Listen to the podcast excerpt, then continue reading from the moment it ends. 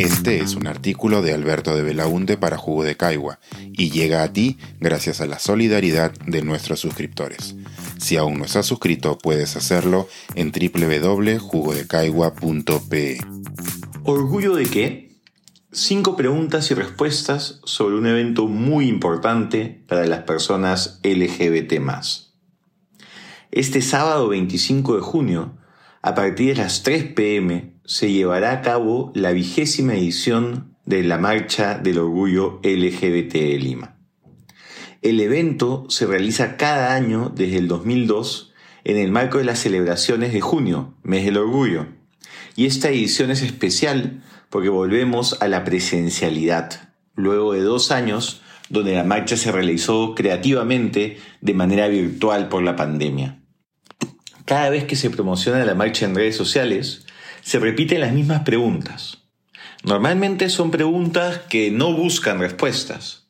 Es decir, no son inquietudes genuinas de quienes buscan aprender más o aclarar alguna duda, sino de quienes quieren cuestionar y criticar la existencia misma del evento. Aún así, creo valioso responderlas para terceros de buena fe que puedan estar interesados. Empecemos. Si es tan normal ser LGBT ¿por qué tienen que hacer un mes del orgullo?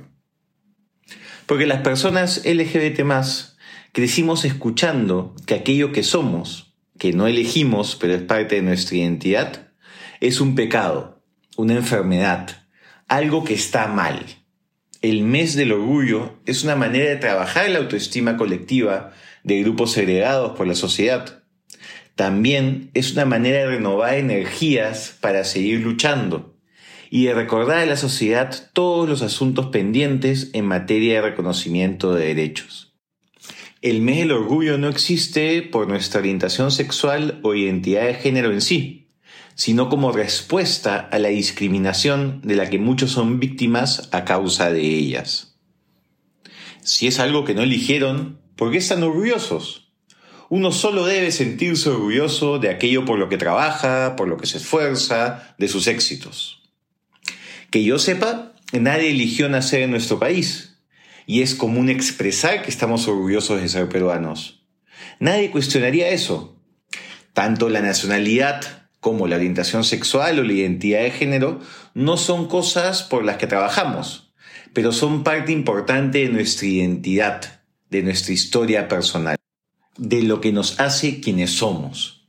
Por eso hace completo sentido de que alguien se sienta orgulloso de ello. Marchan porque buscan privilegios.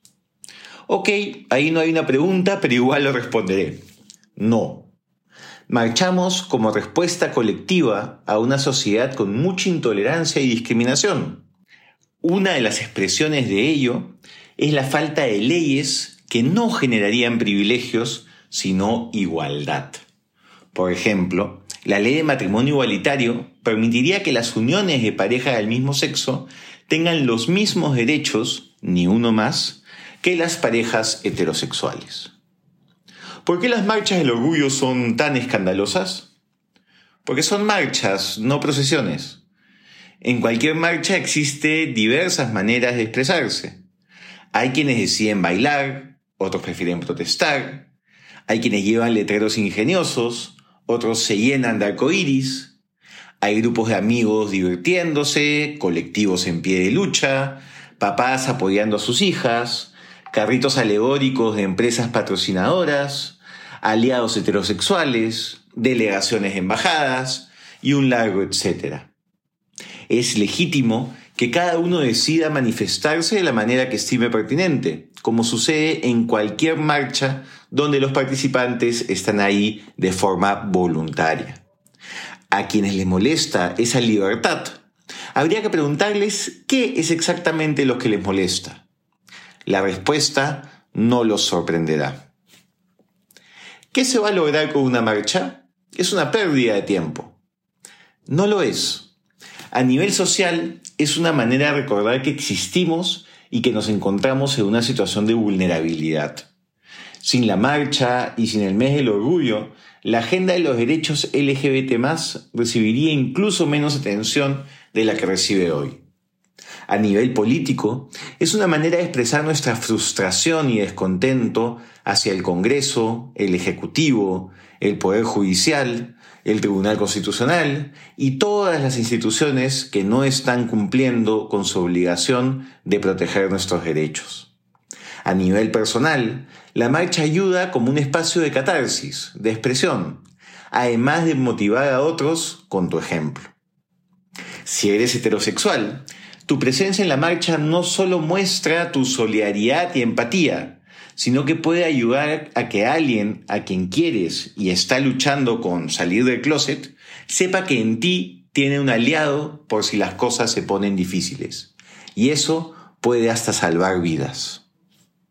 Por eso, invito a todos los lectores de Jugo de Caigua que creen en la igualdad y en la libertad a que nos acompañen este sábado en el campo de Marte a partir de las 3 pm y si no viven en Lima, en este hilo de Twitter que enlazo en el artículo escrito, pueden encontrar las marchas que se realizarán en más de una veintena de ciudades en la costa, sierra y selva.